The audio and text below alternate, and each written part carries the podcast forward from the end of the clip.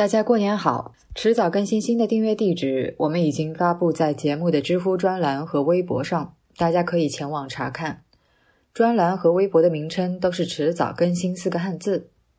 不过我发现，从这个 Podcasts 的排行榜来看，我觉得应该有些听众已经自己找到了我们新的这个地址了。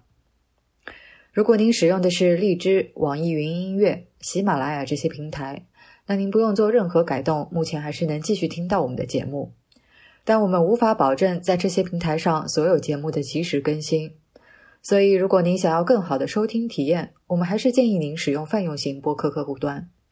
那关于客户端的推荐，请参见本期节目的 show notes。如果订阅过程中还有任何问题，请发邮件与我们联系。我们的邮箱是 embrace@weareones.com，或者您也可以在社交媒体或各大音频平台给我们留言。好了，那接下来就是今年的迟早过年第一期，关于阅读和聆听的力度。各位好，欢迎收听第一百期的迟早更新，我是任宁。啊，那今天坐在我对面的是李如一老师，劳伦斯，你跟大家打个招呼呗。Hello，哇，已经一百期了，好快啊！嗯，呃，好吧乱，更新也更了一百期了。我是李如一，又名不鸟万如一。呃，我是做一天世界、灭茶苦茶和无次元这三个播客的人。呃，同时现在会给看理想做一些音频节目。嗯，那熟悉这个迟早更新的观听众都会知道，我们在每年过年的时候，啊，都会变成是一个日更的读书节目啊，这是一个特别系列啊。那么这个今年的第一期迟早过年啊，就拉了这个劳伦斯一起来录。嗯，任宁邀请我的时候说是就是最近在读的几本书，就是你最近在读什么就谈什么。啊，那也可以啊。因为因为这三本书，其实这个三本书我很难说是推荐，呃，尤其是其中那本叫《Creating Anchor》，就是讲那个日本的演歌，嗯，这种音乐类型的，它确实是你非得是对于日本的流行歌曲已经有了相当的认识，呃，才适合看，不然的话里面就太多名字、名词还有歌曲你都没听说过的话，就很难看得下去。嗯所以当时我接到这个邀请，我的理解就是说，等于说一个生活的断片吧，或者说最近想的事儿的一个断片。那就聊聊你最近看的三本书呗。三本书，一本就是我刚才说的这个叫《Creating Anchor》，然后它的这个副标题是《The Soul of Japan in the Post-War Era》，就是创造演歌啊。然后就是它的副标题叫所谓的日本呃二战后的日本之心，日本之心是打引号的。嗯呃，这个是一个日本人叫轮岛裕介写的书的一个英译版。嗯然后第二本是叫这个《Sayonara America Sayonara Nippon》，呃，这是一本英，也是一本英文书。然后它为什么为什么刚才这个书名显得这么奇怪？因为它本身是一个日本的摇滚乐队叫 Happy End 的一首歌的歌名。嗯然后包括在这个书名里，它的这个 America 它的拼法其实它那个 C 是改成 K 的。因为它是因为我们知道 America 在日文里它会读 America 嘛，嗯嗯就用它的这种读法。呃，这是一个芝加哥大学的教授，呃，他自己是文化研究吧，然后但是他这本他本身是在日本住了很多年，然后这本书他说前后花了十年的时间写，但是断断续续的，可能是因为没有什么压力吧，所以拖了这么久。呃，他写的也是这个昭和的流行歌，就是主要呃也是战后的，就是从二战结束之后，一直到他写的最晚的音乐人可能是那个 Chage and Aska，就是飞鸟良。飞鸟和恰克，对吧？对，啊，他们俩因为是其实是跨越了从那个昭和时代跨越到平成时代嘛，嗯嗯因为中国的听众了呃知道他们可能都是九十年代了，就平成初期了哈，呃，现在平成也要结束了，嗯，然后第三本是叫《日本法西斯美学》（The Aesthetics of Japanese Fascism）。嗯，这本书等会儿我详细说的时候再讲吧，因为它跟前两本其实是有点关系，或者说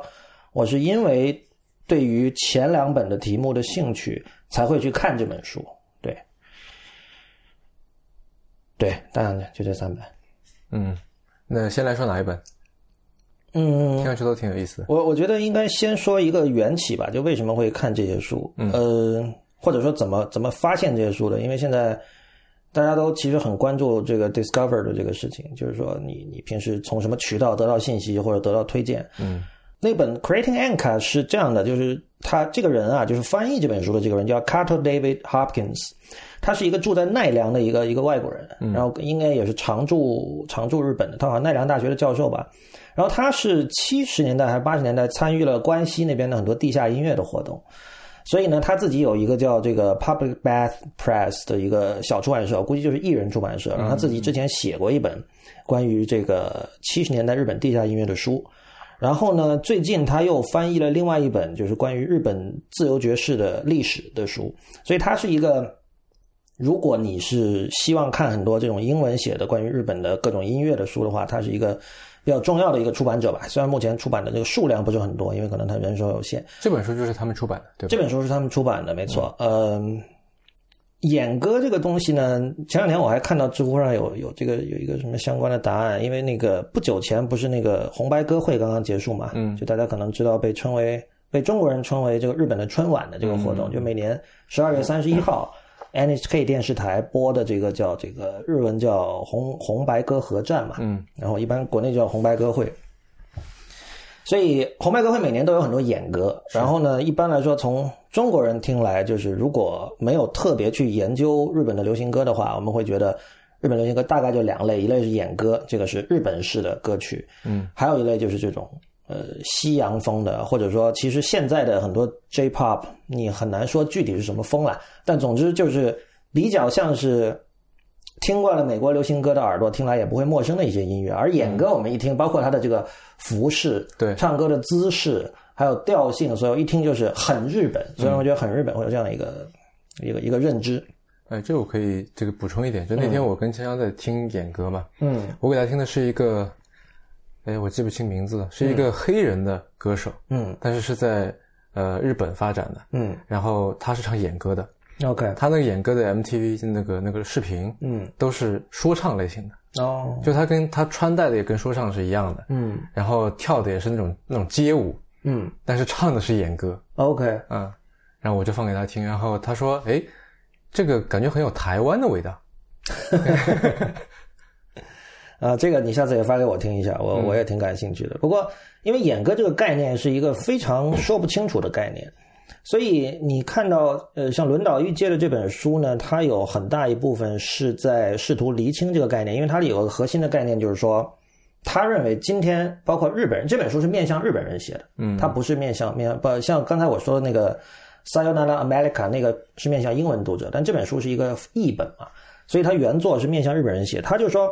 现在被日本人称作演歌的这个所谓的传统，大家都会说，日本人说演歌是日本的灵魂，演歌代表着日本之心，日本的 kokoro，对吧？但他认为这个东西其实是一种被创造出来的传统，所以这个英译本叫 Creating Anka 嘛。但其实按照他日文的原书名呢，就是其实它叫它叫那个日本之心的神话嘛。这神话其实就是 myth，那 myth 我们知道就是其实它是错的，就大家都认为是这样，但其实并不是这样，这种东西才叫 myth。所以他认为所谓。作为日本之心的演歌这个概念是一个 myth，呃，因为演歌它其实这个出乎我的意料，嗯，我以为演歌是一个历史很悠久的一个东西，后来没想到是在明治之后才慢慢的起来。我靠，你觉得明治还不够悠久是吧？明治已经很悠久了，就是你你可啊，那那这个很有意思，就是你你想到你不会想到像。平安时代或者对，就我我以为他是安土桃山时代，类似好像说发 可能没有那么久，嗯，但至少说是江户江户对对对江户时代那个时候的东西，对他江户晚期应该会有一些，他他是这样的，就是说明治时期是确实是有被称为演歌的东西，但那种东西跟今天我们听到演歌完全不一样，因为一般来说，因为我们知道这个日文一个读音有时候有多个汉字嘛，嗯。这个 anka 这个一般现在都写演歌，但是这个在明治时期我们写这个演说的演，嗯，它真的是讲演说的，嗯嗯。然后呢，但是这个说法本身它的史料存的不多，然后呢，轮岛玉介的这个书里呢，他也对他有一点点怀疑，就是说有一些人说演歌在当时是跟当时的那个民权运动有关。有很多这个所谓的叫叫壮士在日本里，他会在街头发表演说，但他用这种类似歌曲的方式，那个时候叫演歌。这原来是政治歌曲，是吧？对，跟政是有政治意味的。那么，但到了后来，慢慢的，呃，被称之为演歌这东西，像战前有这个叫古贺正男大作曲家古贺正男，然后再往后，呃，知名的歌手像美空云雀，像北岛三郎，北岛三郎去年的这个红白歌会他还有出席嘛？呃，所有这些人他们唱的，就今天我们听到这些东西，包括新一代的像山内惠介这样的演歌歌手，年轻的演歌歌手，呃，和那个时候的政治意味的演歌是没有关系的。但这个不代表说现在的演歌没有政治意味。我觉得轮岛恰恰在这个书里，他指出了一点，就是他我我觉得他为什么要反对演歌作为日本之心，就是他认为这个过于民族主义，嗯啊，所以他的立场，轮岛立场很明显是偏左的。呃，这个我们等会儿谈到那个日本法西斯美学的时候会提到这一点。嗯，刚好这个那个人他举出的战后法西斯美学的一个一息尚存的例子，就是美空云雀，就是最有名的演歌歌手之一。嗯，但是你知道，很多日本人写书，他是很他结构是很松散的，就这本书其实也不例外。但是我觉得这个它有一个好处，就是因为日本的流行歌哈，就是从大正时期开始。或者从从昭和吧，大正结束之后，从一九二五年昭和时代开始，呃，你粗略的分为战前战后，它是一个非常长的传统。这个传统长到，就我们不说美国流行，我们说我们说亚洲，我们说东亚哈。嗯。如果跟中国的比，或者跟香港和台湾的比，你会发现日本流行歌传统的复杂度是非常惊人的。就是你会发现有这么多的不同的风格类型，然后有这么多的意识形态在里面，然后它。而且这个传统又延续的这么的长，嗯，就在二战之前的可能具有代表性的两个人，像服部良一和古贺正男这两个人，他们的影响到今天都还在。就是可能今天你还还会看到很多人会去翻唱他们的歌，呃，包括像这个服部良一写的很多曲子，目前呃现在还在东京的很多地铁站被用作这个叫发车铃声。对，比如说银座站就是那个银座看看姆斯妹。这个是当时他写的一首曲子，然后，然后同时就是也会有新的歌手就不停的翻唱了他们的歌，对，所以由于这个这个系统非常的复杂，非常的丰富，所以这个这本书它的这种结构上的松散，或者你会看到他一会儿讲这条线，一会儿讲那条线，呃，某种程度上说可以说是必然的。然后他自己我提到有一个我觉得挺重要的观点，就是他觉得日本的流行歌其实是在一九七零年代开始类型化，就是在那之前你会发现他们会把各种就今天你会讲说日本的艺术或者音乐去融合西洋的这个因素，这已经是一个陈词滥调了。但是，可能很多人没有想到的，他们是融合了各种各样不同的西洋的因素，有拉丁的、巴西的，有当然有美国的、英国的等等。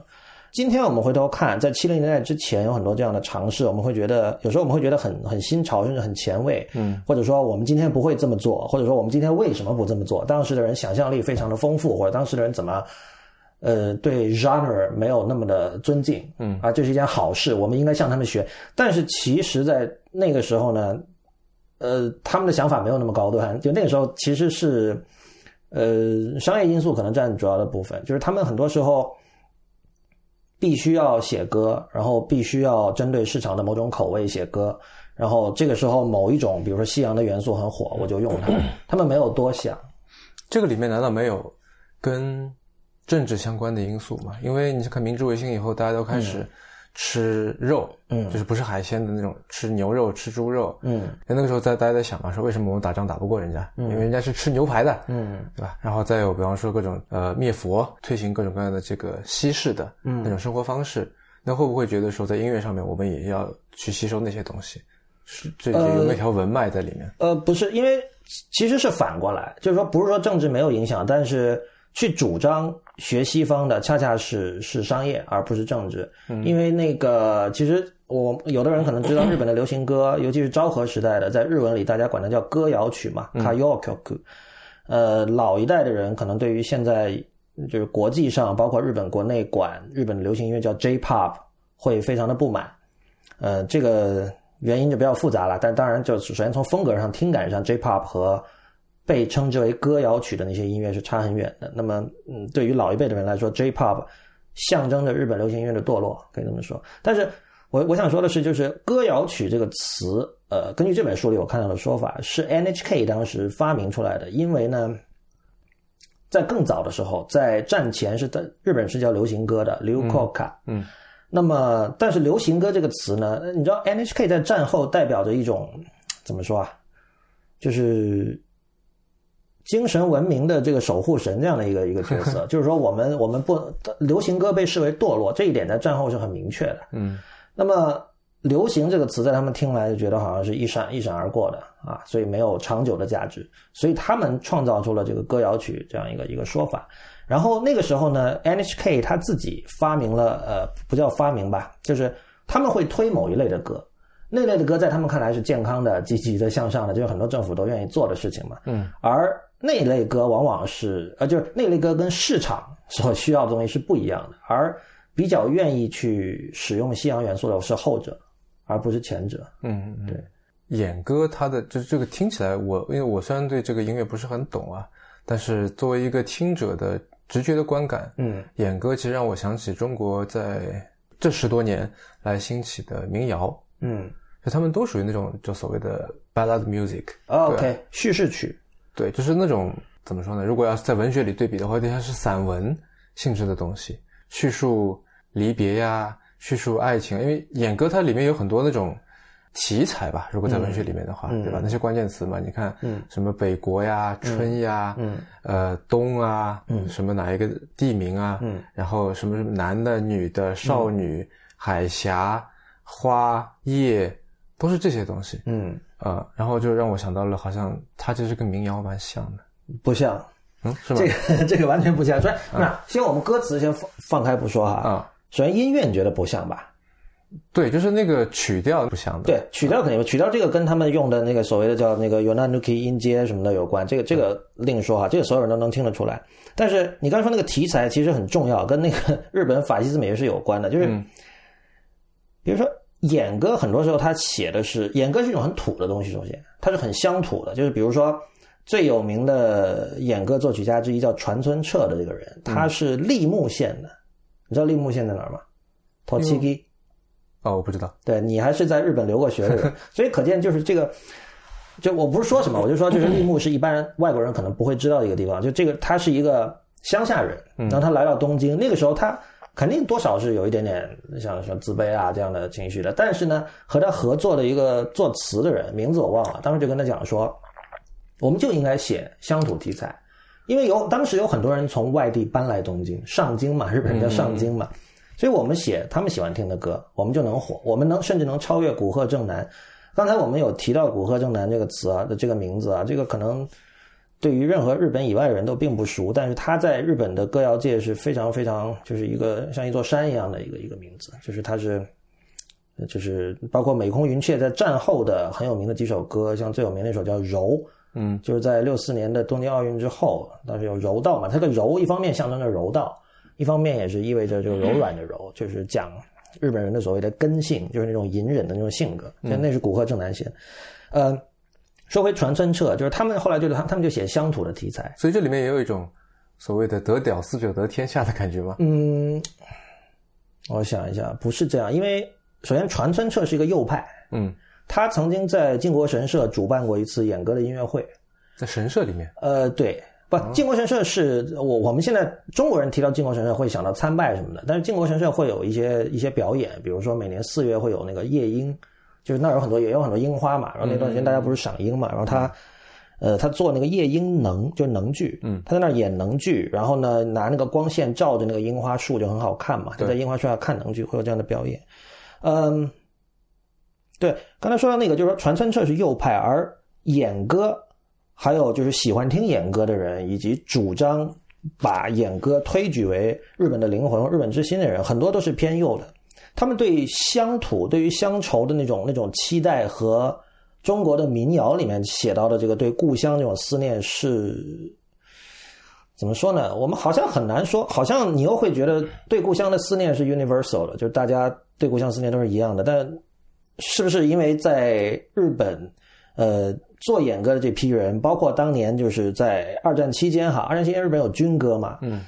军歌是这样的，你现在去日本的唱片行，你还可以见到很多军歌唱片，嗯，你可能第一想象不是哇，这不是军国主义吗？为什么还可以卖？然后你买回来听了之后，你会很惊讶，就是说，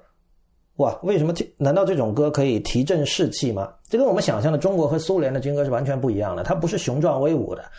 很多军歌，它听上去跟演歌是很类似的，这个一般人可能很难想象。但是它就是靠给士兵听说，第一，我们的故乡是多么的好，嗯，所以我要去打仗。第二，演歌的那种哀怨的情调呢，他是在主张一种一种隐忍，一种就是所谓日本人讲根性嘛。当时那个教排球那个教练叫什么魔鬼教练，然后后来还指导了中国的排球女将的那个，就那个人，他们讲讲根性，就是我们要忍耐。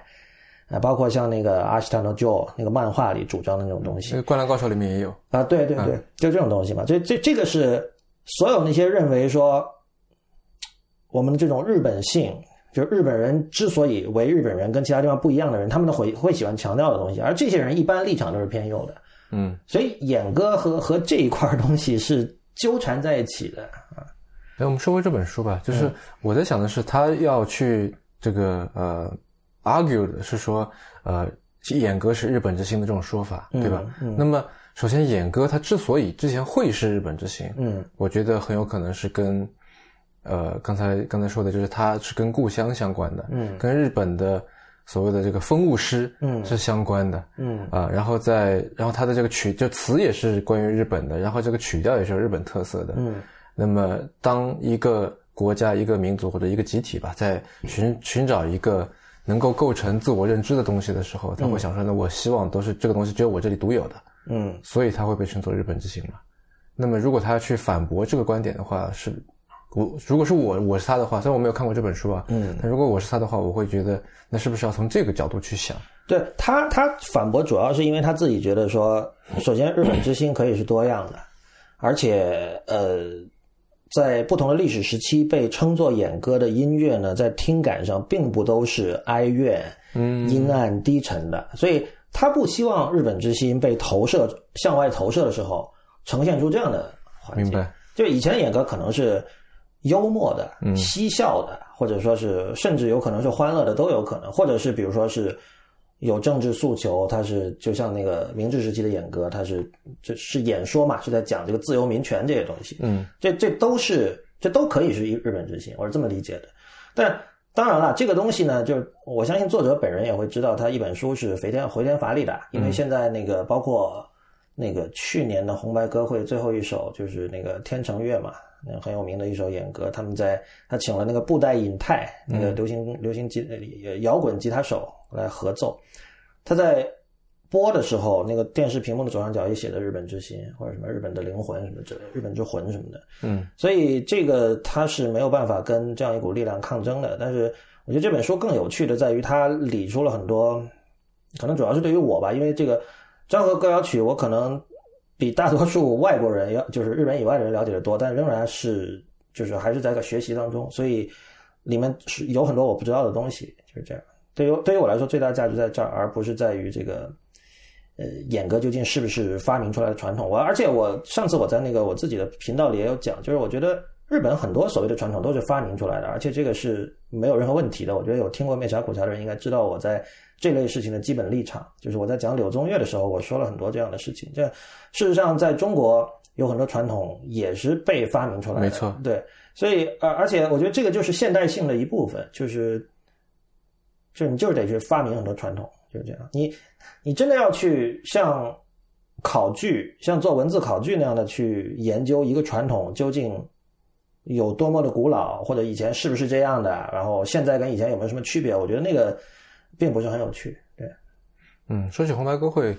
呃，因为我今年看了这个红白歌会了，嗯，的确还是有很多演歌，可能有，我觉得可能有四分之一左右吧。五分之一可能都不止吧，不止是吧？但里面有一首歌，好像是跟有一首演歌是隔得很近的，是一个冲绳的一个呃，叫什么偶像团体吧，音乐团体来唱的，好像名字叫做 America。呃。America，还有一个有印象，对我我这个印象不深了。他还有个特别一个很特别的一个动作，是是竖起大拇指，嗯，这么这么跳，然后全场都是竖起大拇指这样在跳，嗯。啊，然后他的通篇的歌都在唱，就美国怎么怎么好，嗯。啊，什么这个敞敞篷车呀，什么什么各种各样的一些东西，对，当时感觉挺奇怪的，对，就是这像是回到了什么年代？可能是五十年代吧。我记得新井一二三写，我他小时候就五十年代的日本，大家吃那个纽约 cheese cake，觉得非常的高级嘛，就是就是我们现在就随处可以吃到的，但当时就是那是跟当时大家崇拜美国是有关系的。嗯，对，这首歌，而且因为是冲绳出这个出身的团体嘛，嗯，所以他们又跟美国特别的近，对。啊，所以我觉得这个还，然后他又能上这个红白歌会有政治意味是吧？对，然后很有可能啊，因为这最近那个冲绳那边那个边古野那海那个美军基地搬家的事情一直在闹嘛，就是你最近几个月去涩谷那边都会看到有人举牌，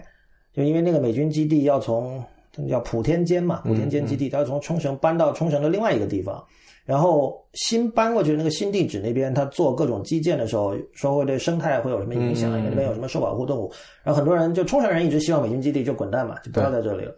然后所以 对，确实这个当时看着感觉是挺怪的。对，因为这个冲绳其实，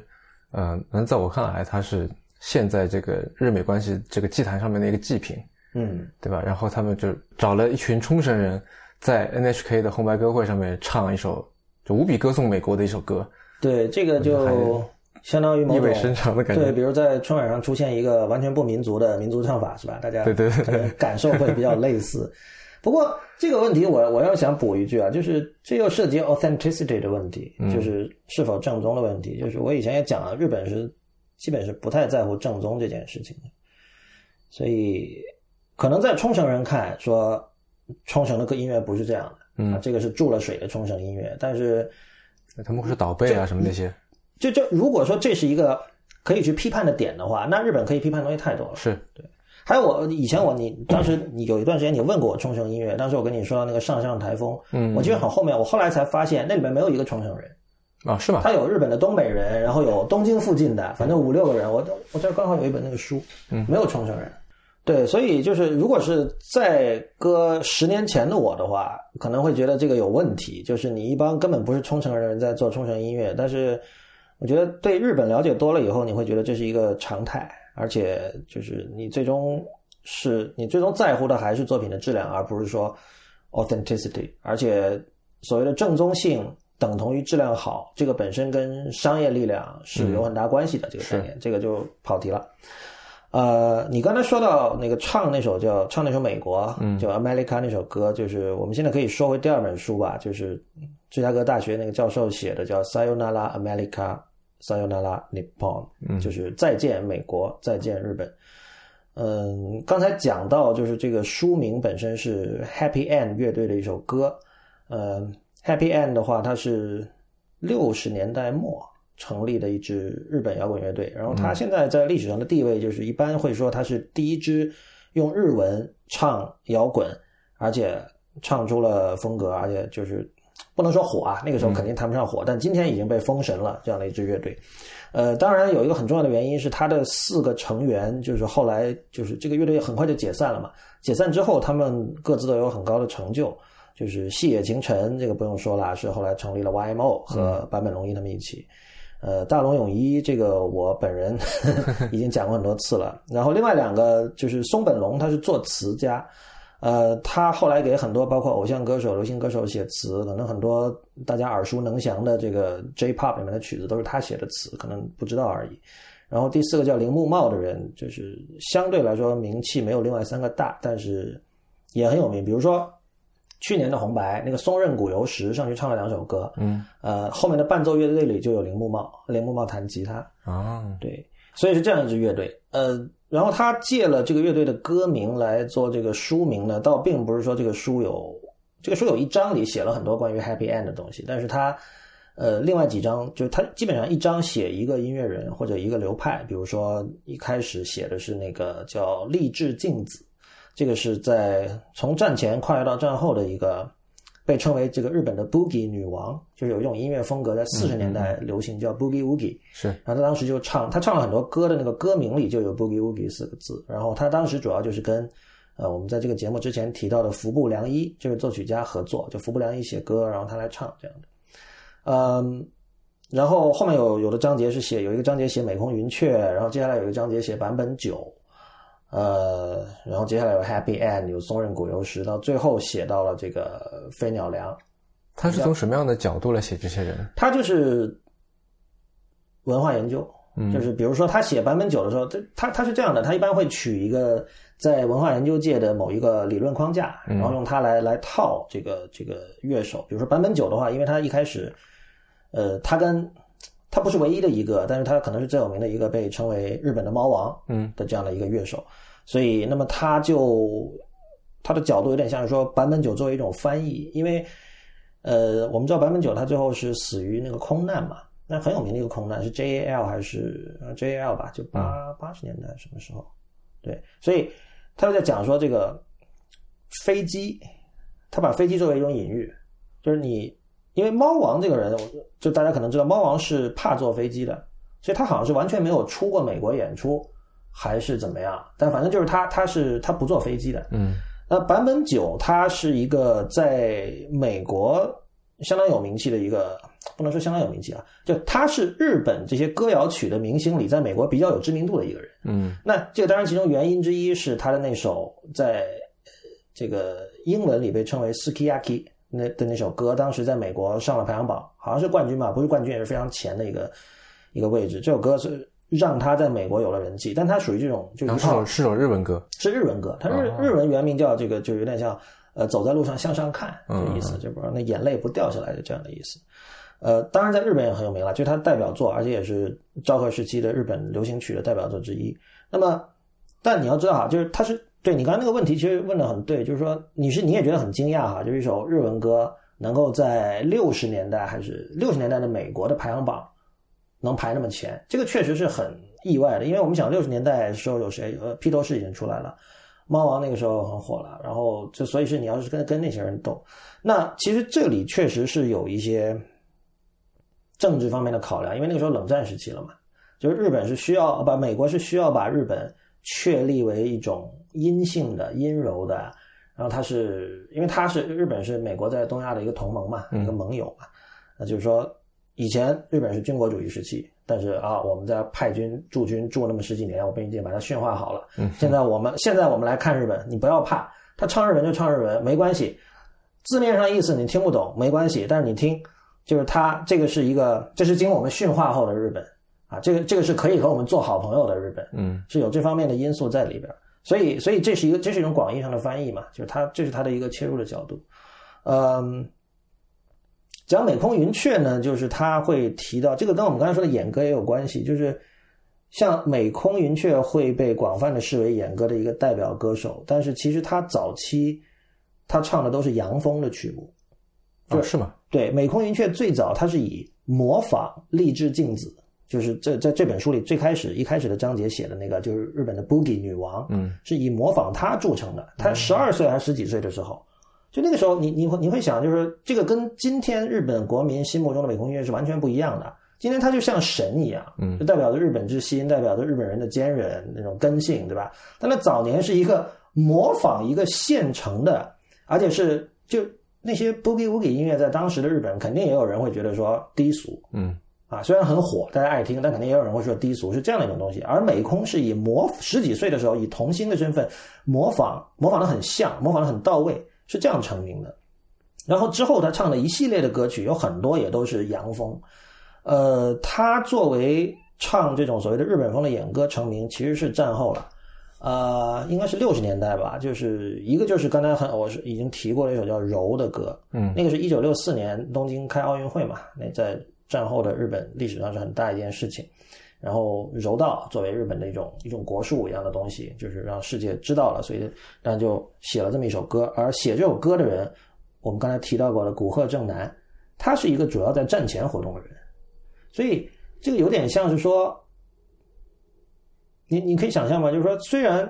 美空在那之前已经活跃了很久了，在歌坛上，嗯但是他直到六十年代才以一种被现在认知的那种演歌的风格打响了名气，是这样一种状态。所以，其实美空云雀是一个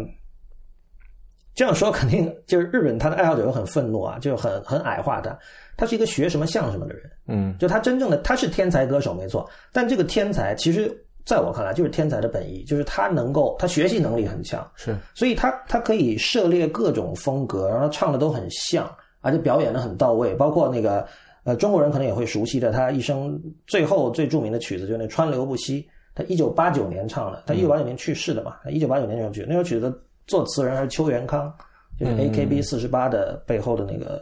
制作人嘛。呃，那首歌好像也是在某年的红白上面有唱过。这个很有可能嗯，但那那那个就属于就是 standard 了，就是有很多很多人可能都翻唱过这样的。但就是那首歌哈，你刚才我们提到演歌有一点没讲，就是演歌啊，它的背后的那些乐器很多都是西洋乐器，所以这也是是是对，这也是很有趣的。就是包括《川流不息》这首歌，呃，在这本书里，那个作者就提到，就你仔细去看，为什么这首歌会那么能够代表日本？为什么大家说提到都会说啊、首先演歌很能代表日本，而《川流不息》又是演歌里面最经典的一首之一。但是此如果你仔细去看它的音乐元素的话，都是西洋乐器，然后它的旋律上其实好像也并没有那么的日本。嗯，呃，按照这个作者的说法呢，就是他是觉得就是美空云雀本人有一种点石成金的本领，就是好像什么东西由他唱出来就变得很日本了。嗯就哪怕这个音乐本身并没有什么真正的日本的元素。对，这个是这这是他美空云雀那一章吧？嗯，这个书怎么说呢？就他跟刚才我们提到《Creating Anchor》那本书相比，呃，他写的更多是在日本之外大家比较熟悉的日本音乐人。就刚才我们说到几个，包括像 Happy End、像美空云雀、坂本九这些，呃，对于美国人来说相对熟悉。但是如果一个普通的美国人去看轮岛裕介的那本书的话，就会觉得很很懵，里面有大量的名字是没听说过的。嗯，但这本书是现在英文世界比较认真的写昭和时代歌谣曲的一个，就唯一的一本吧，或者说对对唯唯一这这我也刚想说，因为我的日文不怎么好嘛，嗯然后在这个你提出来这本书之后，呃，我也去搜了一下，然后我发现要在英文里面搜关于英日本流行音乐的研究是很困难的，对，这个资料非常少。这其实很特意，因为就是说美国人其实知道日本音乐很强，嗯呃，当然，他们这种这种认知呢，往往以一种其实可能并不是那么让日本人高兴的方式表达出来。他可能会说日本人学什么像什么，就跟刚才说到美空云雀有点像，尤其是在讲日本爵士乐的时候，呃，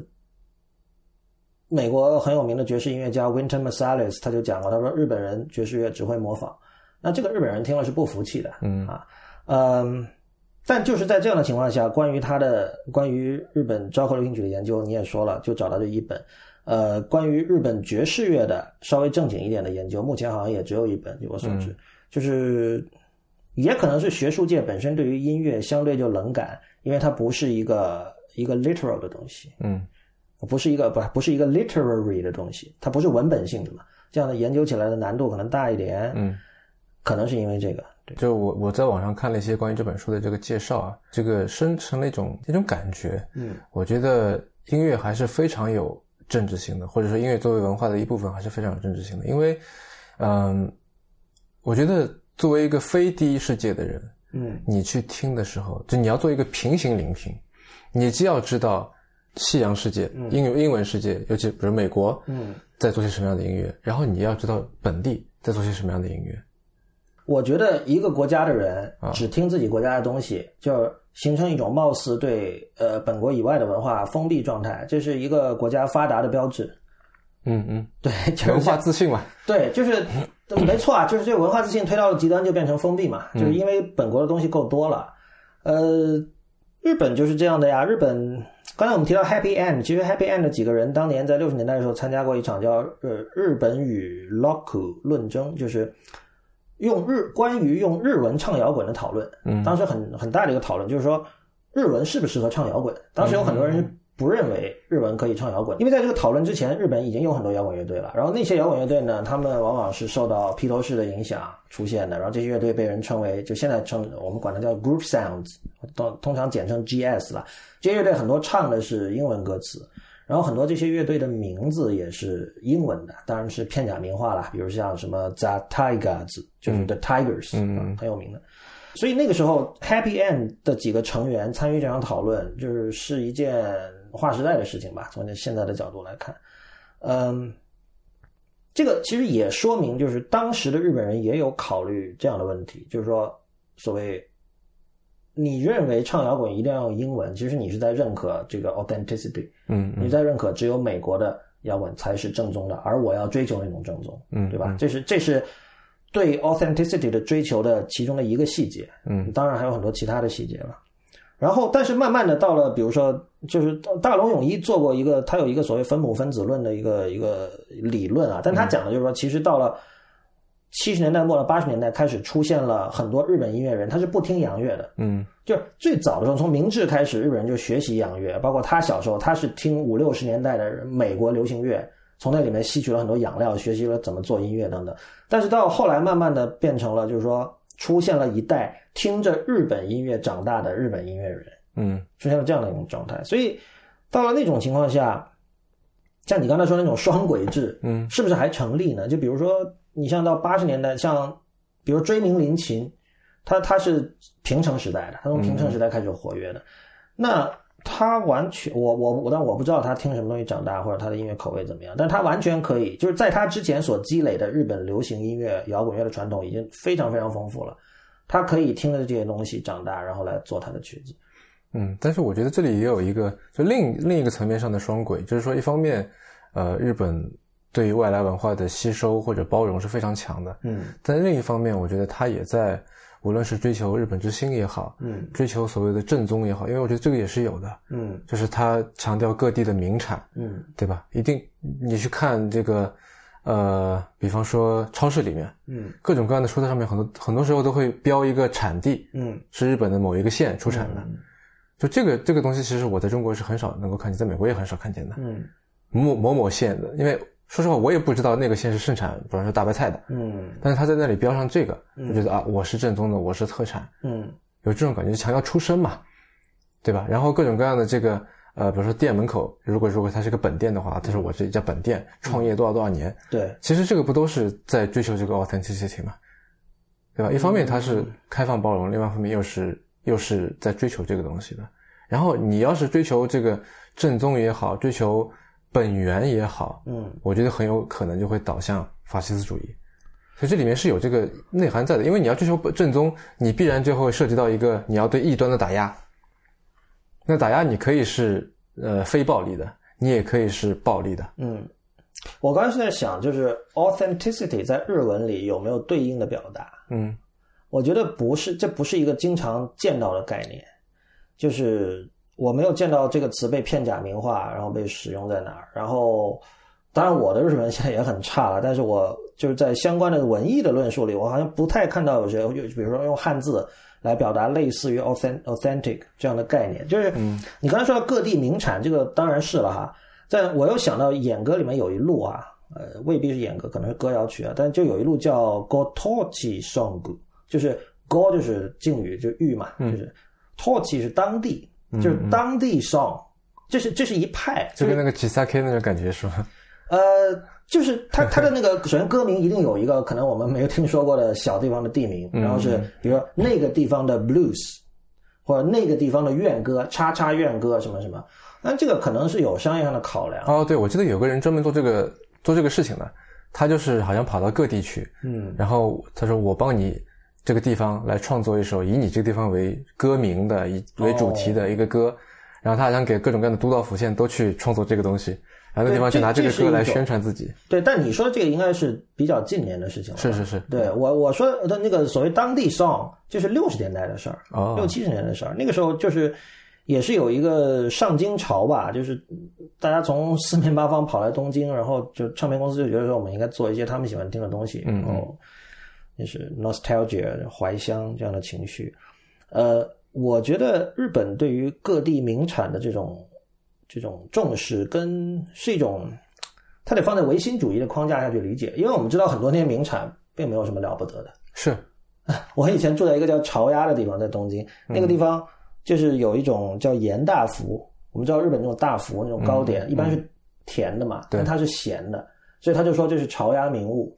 所以你会发现很多地方就都有各种各样的名物，然后你实际慕名而去之后，你会发现这就是很普通的东西。对对对，风景也是一样的，经常有种觉得日本人太大惊小怪的感觉。对，但我觉得这个就是唯心主义在起作用啊，就是说它是名物，是因为你认为它是名物，嗯因为我很喜欢潮鸭这个地方，那么我在潮鸭可以买到严大福，这是一件多么好的事情啊！嗯所以严大福是潮鸭名物，而不是说严大福多么好吃，然后只有我们这儿有，不是这个意思。是，我觉得恰恰这这其实是一种民主啊，就是说我这个地方有这个，所以你来我这儿吃这个，这是一件好的事情，所以这是我这儿的名物，我是这么理解的。所以我我就倾向于认为这个跟 authenticity 没有太大的关系。嗯嗯，因为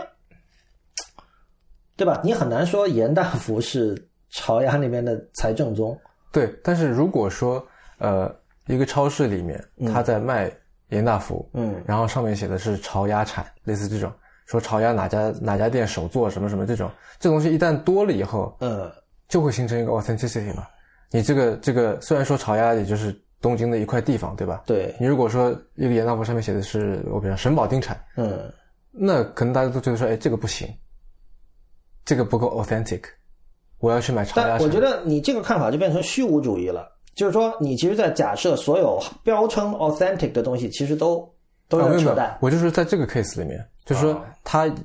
一定会往这个追求 authentic 方面去的，因为他这个标签一旦打了以后，但我觉得那个不是有意识的，那个就是那这就纯粹是一种条件反射式的行为，就是严大福炒鸭好，authentic 买，对，但不是是说不是说像我我们讲，比如说啊呃吃小笼包到浙江某个哪儿、嗯无锡的才正宗，那个应该还是有一点事实依据的哈，就有大家在无锡吃过，觉得很正宗，然后我们说，但但不是说那种。就可能因为日本的这种各地名物实在太多了，嗯导致你，但说不定中国也是吧。比如说，像合肥有一种叫砂汤的东西，你有没有听说过？没有，对啊，那合肥人知道合肥的砂汤很正宗了，对，或许是一样的。那我觉得你刚才说的那个是说借助某个东西来帮助一个集体来形成一个集体认知，对对对，对吧？就是我我是潮鸭来的，我住在潮鸭，那我怎么样才能显出跟别人不一样呢？哎，我知道一个严大福，你们不知道，或者我吃过，你们没吃过，这是我们地方哪家店才能买得到的？呃，当然这种东西一开始的动机很可能还是商业动机，嗯这个是毫无疑问的。就是说，我是我打上这朝阳名物就比较好卖，嗯呃，但之后它会慢慢慢慢变成什么？我觉得就是就是一个纯维新的事儿了。呃当然啊，我我这我我是我是我认为维新是件好事，我这里先说明。商业东西肯定有了，因为朝阳不是住很多老年人嘛，嗯，对吧？像大福这种东西呢，可能老年人比较喜欢吃，可能老年人传统果子不能吃太多甜的，或者说不能能吃太硬的东西，嗯对吧？大福不是软的吗？类似这种吧，那开始说啊卖的比较好，嗯但后来说这可能它变成一个，先是变成一个集体认知，嗯然后后来是说，类似好像你如果不吃就不是炒鸭人，类似类似会会变成这种东西。嗯，感觉暂时还没有。我就就 我就觉得那里的这个这个名物很就很随便嘛，就是嗯只是它只是两个汉字而已，好像背后没有什么太值得追究的东西。嗯嗯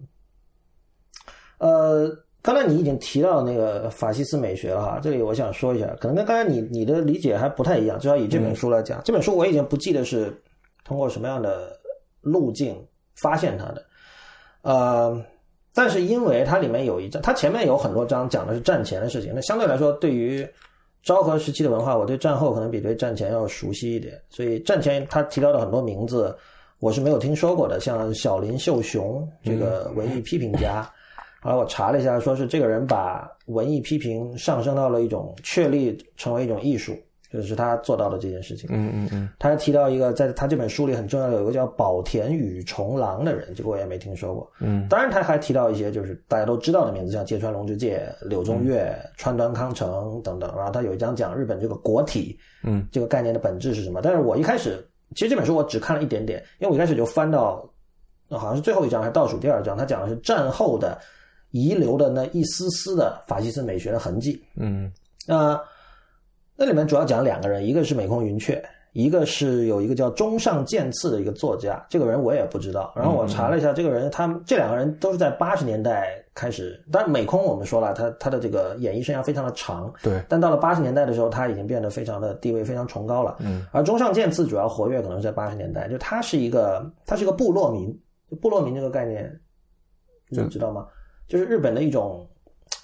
有点像贱民那样的，就是他对，就是他是一个被边缘化的一个群体。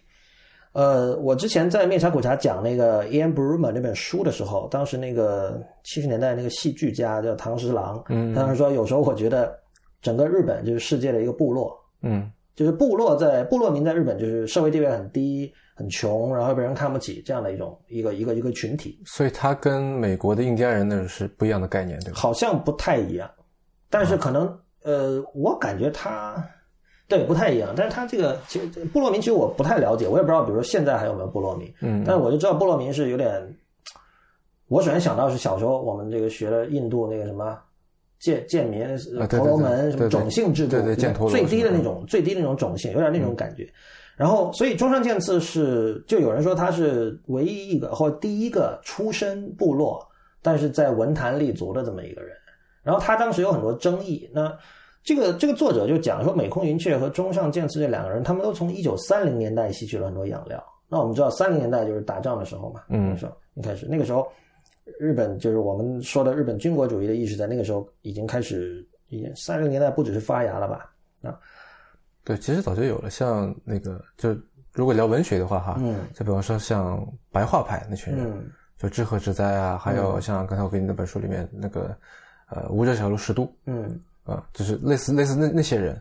然后这两个名字我听说过，但是我并不了解他们。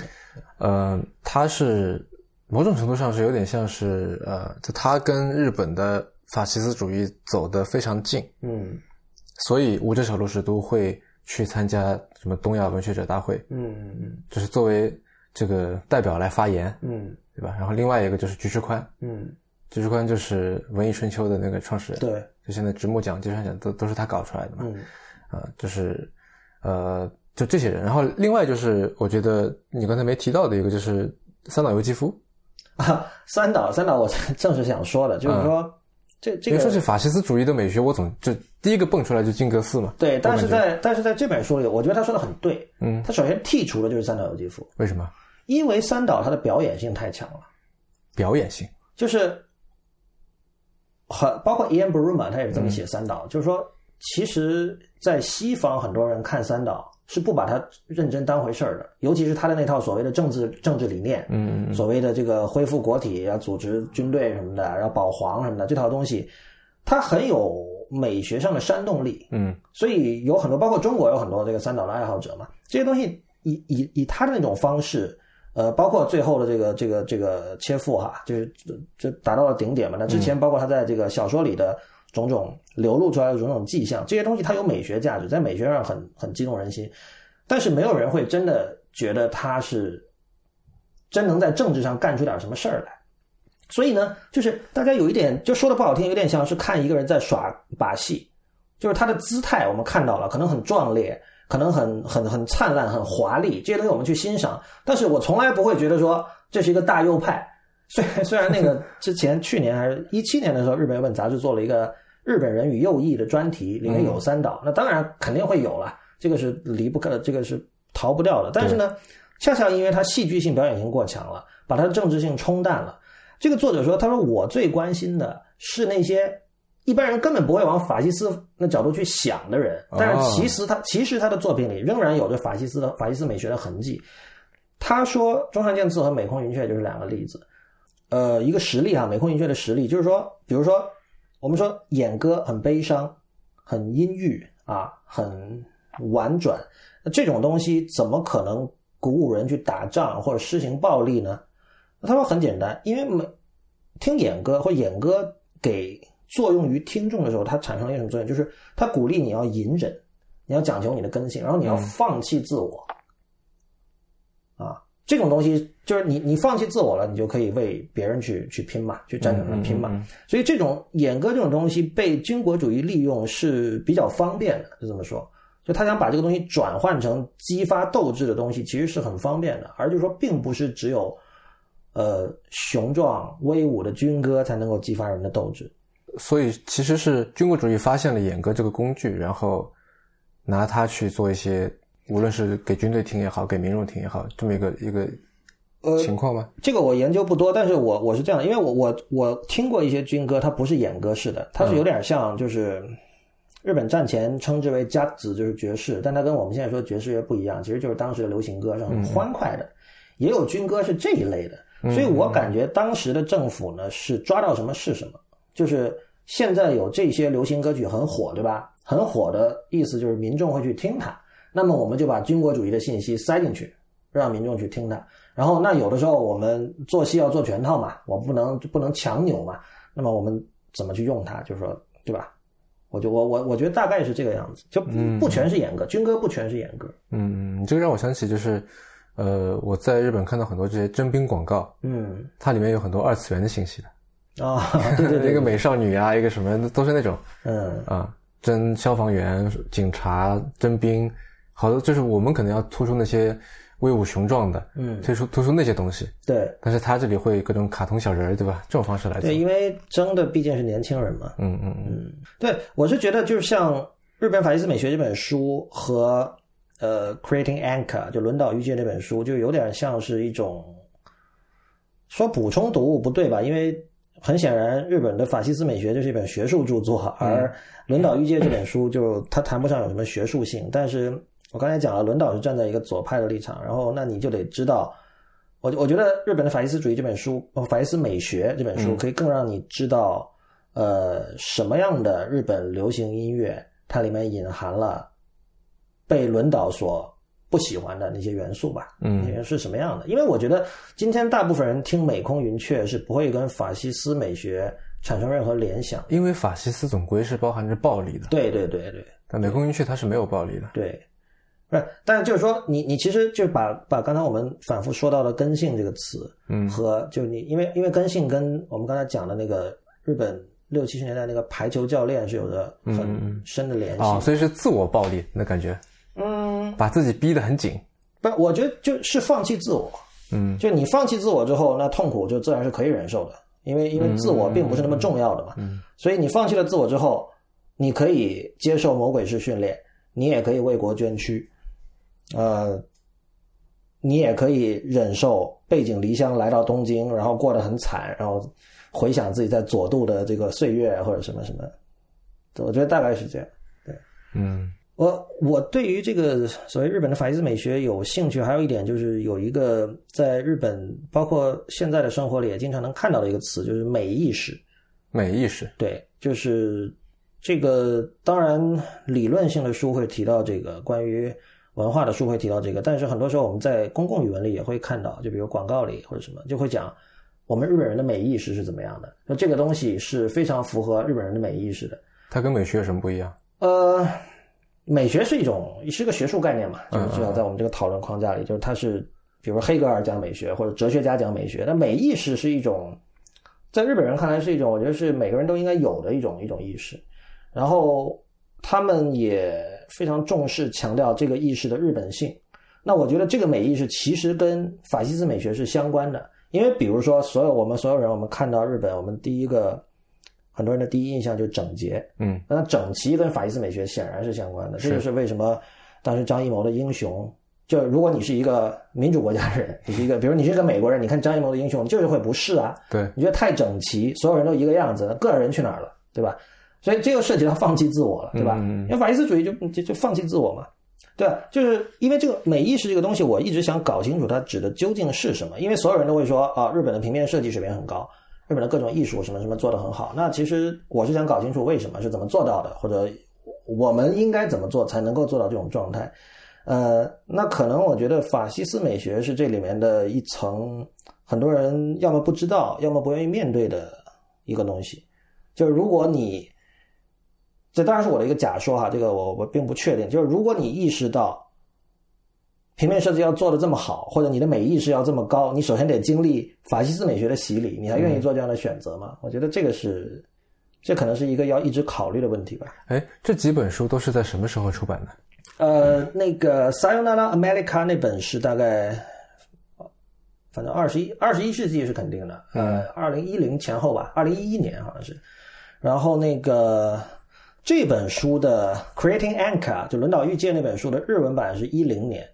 呃，英文版是去年一八年。然后那个日本法西斯美学那个也是肯定也是二十一世纪，所以差不多都有十年左右的时间。十年呃有对嗯，我我会这么问，是因为我感觉到，嗯最近好像日本的流行文化越来越在强调，但这是我一个作为非常局外人的一个观察、一个感受，越来越在强调个人主义。哦是吗？呃，从有什么表现呢？嗯，打个比方说，呃，最近比较火的几部日剧，嗯我看了一些，啊、在之前的节目里面也提过，比方说像什么，呃，无法成为野兽的我们呀，什么逃避虽然可耻但有用啊，还有之前逃避虽然可耻不用是挺早的了吧？是最近吗？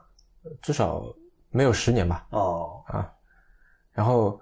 嗯、这里面都在说的有一个共同点是说，你就是所谓的 follow your heart，嗯。就说白了就是这样子，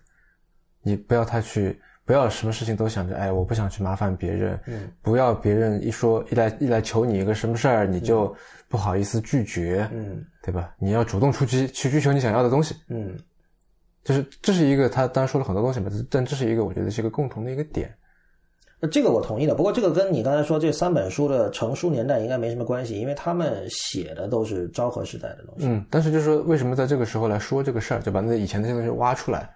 对哦，这个应该无关，这个应该无关。但是历史就是就所谓的历史，就是我们我们现在怎么看过去的事嘛，嗯对吧？嗯，因为是这样啊，那个三本书里有两个的作者是西人嘛，嗯我觉得他们应该对日本的就是现在是什么样子，首先没有这么了解，然后可能他也不是他主要想的。轮岛裕介会不会这么想？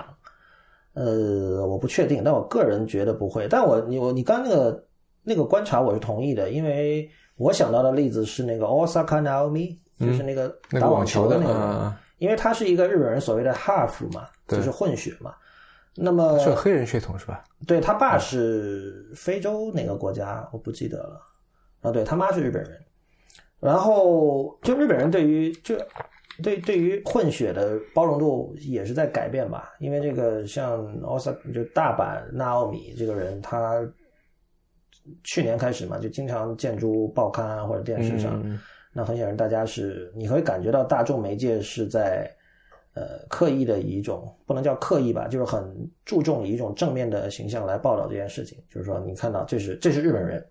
没错，这这个毫无疑问是日本人，但是他跟我们认识以前认识的日本人有一些不一样，而这是 OK 的，嗯请大家接受这个。就是这种信息，我觉得确实是挺明确的。嗯嗯，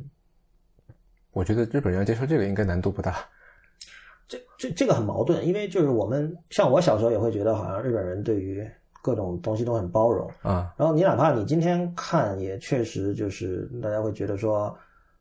作为 hobby，这儿是一个天堂，对于任何地方的任何东西都有一帮爱好者，而且都玩得很专，玩得很精。但是这个跟日本主流社会对于某种呃他者的包容程度，我觉得是两件事情。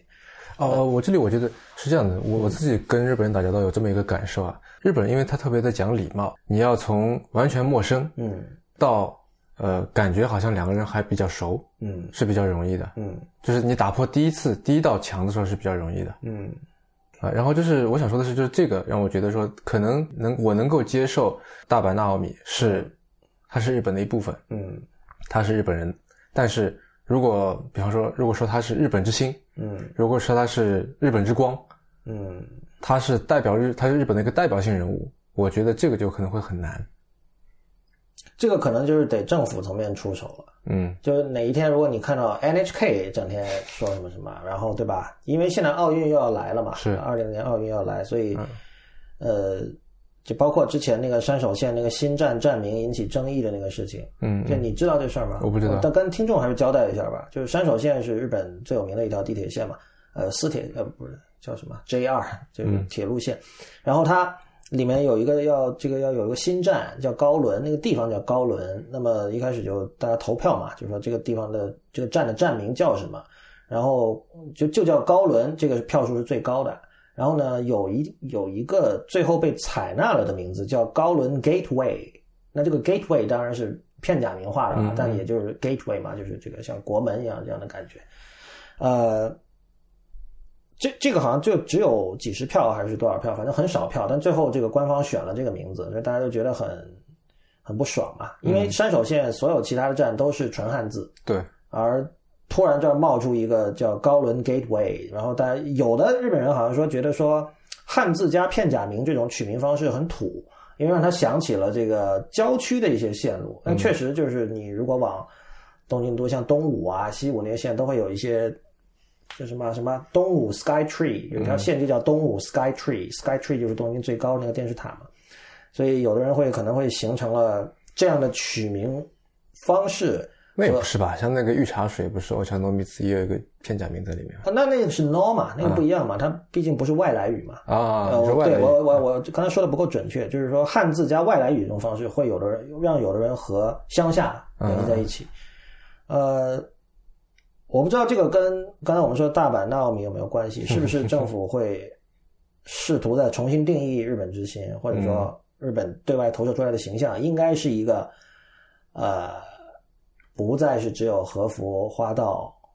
这样的东西的，应该是一个更加 hybrid 这样的一个形象。嗯嗯，好，那我看时间差不多，好，好，那今天找 Lawrence 来，呃，不叫推荐吧，聊了三本书，嗯，嗯。对我确实 我，因为你说推荐的话，很多人可能就是听了之后去买，然后可能会骂我，因为确实就是你，我觉得尤其是演歌和那个《Sayonara America》那两本书，就是它的前提必须是你对于昭和时代的日本流行音乐有比较大的兴趣，不然看起来可能会比较无聊。嗯，其实这种我觉得做成一个多媒体的一个一个一个形式可能会更好吧，有文本，然后有个地方可以听，这样，甚至可以说是必须的，就是说，不然的话你，像我们刚才提到版本九的歌，就是听过的人会知道已经是听了不要听了，嗯，但如果没听过的人，就是就很难听懂。是，呃，那祝大家什么新年快乐，今天大年初一，啊，新年快乐！新年快乐，新年快乐，嗯，呃，然后我们有一个算是固定的一个环节哈，就是叫 One More Thing，要我参与啊？对啊，就是呃，请嘉宾，你算嘉宾嘛，嗯对吧？请嘉宾来呃推荐一个东西，就是也可以是个人，也可以是个地方，也可以是一件事情，反正就是一个一个东西，随便什么，哦，这你觉个得比较比较值得注意的，一般都是我问别人，这个你突然问起我，还真的是，而且得是临时想啊。那对，推荐合肥的沙汤算了，这个是我最近知道的一种东西，就是因为我太太是合肥人嘛，然嗯后她在家里会试图高仿砂糖，然后她高仿的水平高仿，对她，当然因为我没喝过合肥的，但她会觉得说合肥的更好。但是其实它是什么东西？就里面有一些蛋，然后有时候有些木耳，有些猪肉，呃，然后那个汤本身是比较浓稠状的，就是羹那种感觉，对羹那种感觉。嗯呃，然后网上搜一下，好像这个不只是合肥有，就其他中原地带好像也有这种东西吧。嗯嗯，大家有机会去合肥可以去街头吃，好像说只有早餐的时候才能够吃到。呃啊，还有就是加了那个胡胡椒的，所以这个味道大家应该可以想象出来，因为是是是像胡辣汤那种吗？就有酸胡辣汤啊、没有酸味，啊，没有酸，没有酸味。胡辣汤我不知道是什么，就有点像呃北京的那个是叫卤煮还是什么？不是，但不是卤煮，和卤煮经常并称的另外一种东西叫什么？炒肝儿。炒肝啊，对，但是没有肝哈，它嗯里面肯定没有那，你把肝的味道去掉，口感是类似的，浓稠的，加上胡椒，加上蛋、嗯，猪肉，呃，大概就是这样，呃，加点香菜，好的，那大家去吃吃看。好，呃，您刚刚收听的是迟早更新的第一百期，这是一档探讨科技、商业、设计和生活之间混沌关系的播客节目，也是风险基金 Once Ventures 关于热情、趣味和好奇心的音频记录。我们鼓励您与我们进行交流。我们的新浪微博是迟早更新，电子邮箱是 embrace at we weareones dot com。呃，如果啊，拼法是 e m b r a c e at w e a r e o n e s 点 c o m。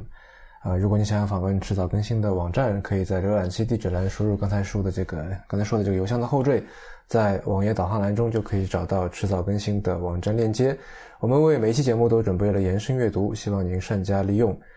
呃，您可以在各大音频平台和泛用型播客客户端搜索“迟早更新”进行订阅收听。我们希望通过迟早更新这档节目，能让熟悉的事物变得新鲜，让新鲜的事物变得熟悉。嗯，拜拜。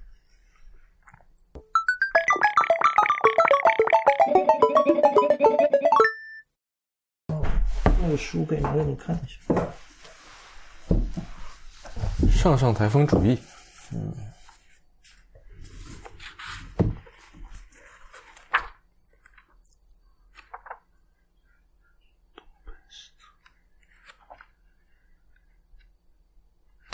这种演出样式是冲绳的吗？我我不太清楚啊。你你说这个啊呃，演出样式不是？这种感觉。这就是其实是他穿了一一些民族服装的摇滚演出。就我是这个这整套这个这个 look 是冲绳的那种感觉吗？我觉得不像啊，冲绳的感觉其实就是 Nanets 的那种，那就是典型的，那那些是冲绳人，没错。那你们后来没有去那个酒吧是吧？没有去，我们几个人就他们后来都是都走了一天累了，哦嗯，吃完饭就洗洗睡了。哦，你然后说今天有两个人吗？啊，他太太去继续看展了。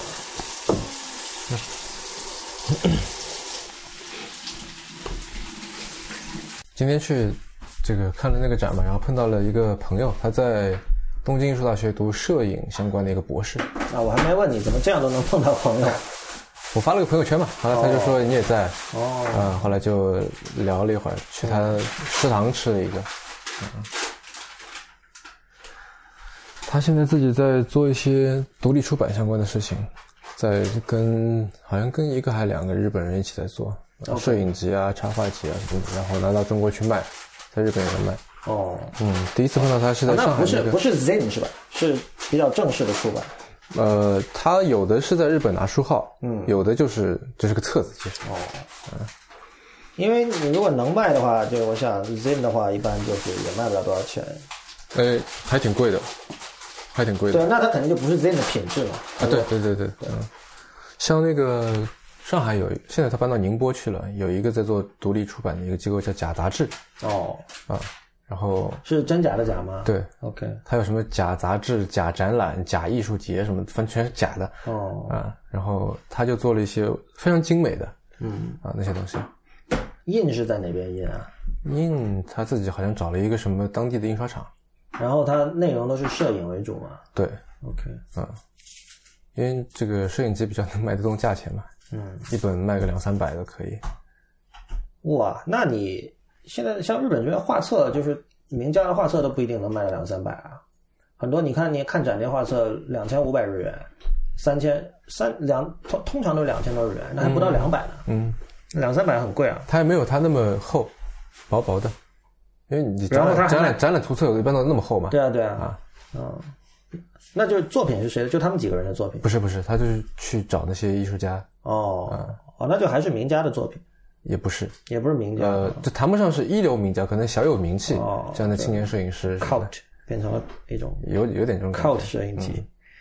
我比别人先知道这些人，所以我花两三百买。嗯 还有就是，呃，我觉得最近好像这些这个无论是摄影啊、插画这些开始慢慢的起来，尤其在上海，还挺有市场的。嗯，我有一个叫 ABC 艺术书展的，叫什么 Art Books in China。哦，上次我看那个赵阿蒙好像要去，对对对，嗯。就是他去那次，就是我也去的嘛，嗯嗯，然后人多的难以想象，嗯。比今天这个颜真卿人多多了，哦。根本就转就转身都很困难，OK，啊。不，那是那那地儿是不是不大地儿不大，但是人真的是很多很多。？OK，就你进一个展会去买东西是需要排很长很长的队的嗯，啊，那个队一直从那个地方在二楼嘛，从二楼一直排到一楼，排到外面。你不要进去啊。我不要，我要 OK 我要吃铲子。OK，织毯子，嗯，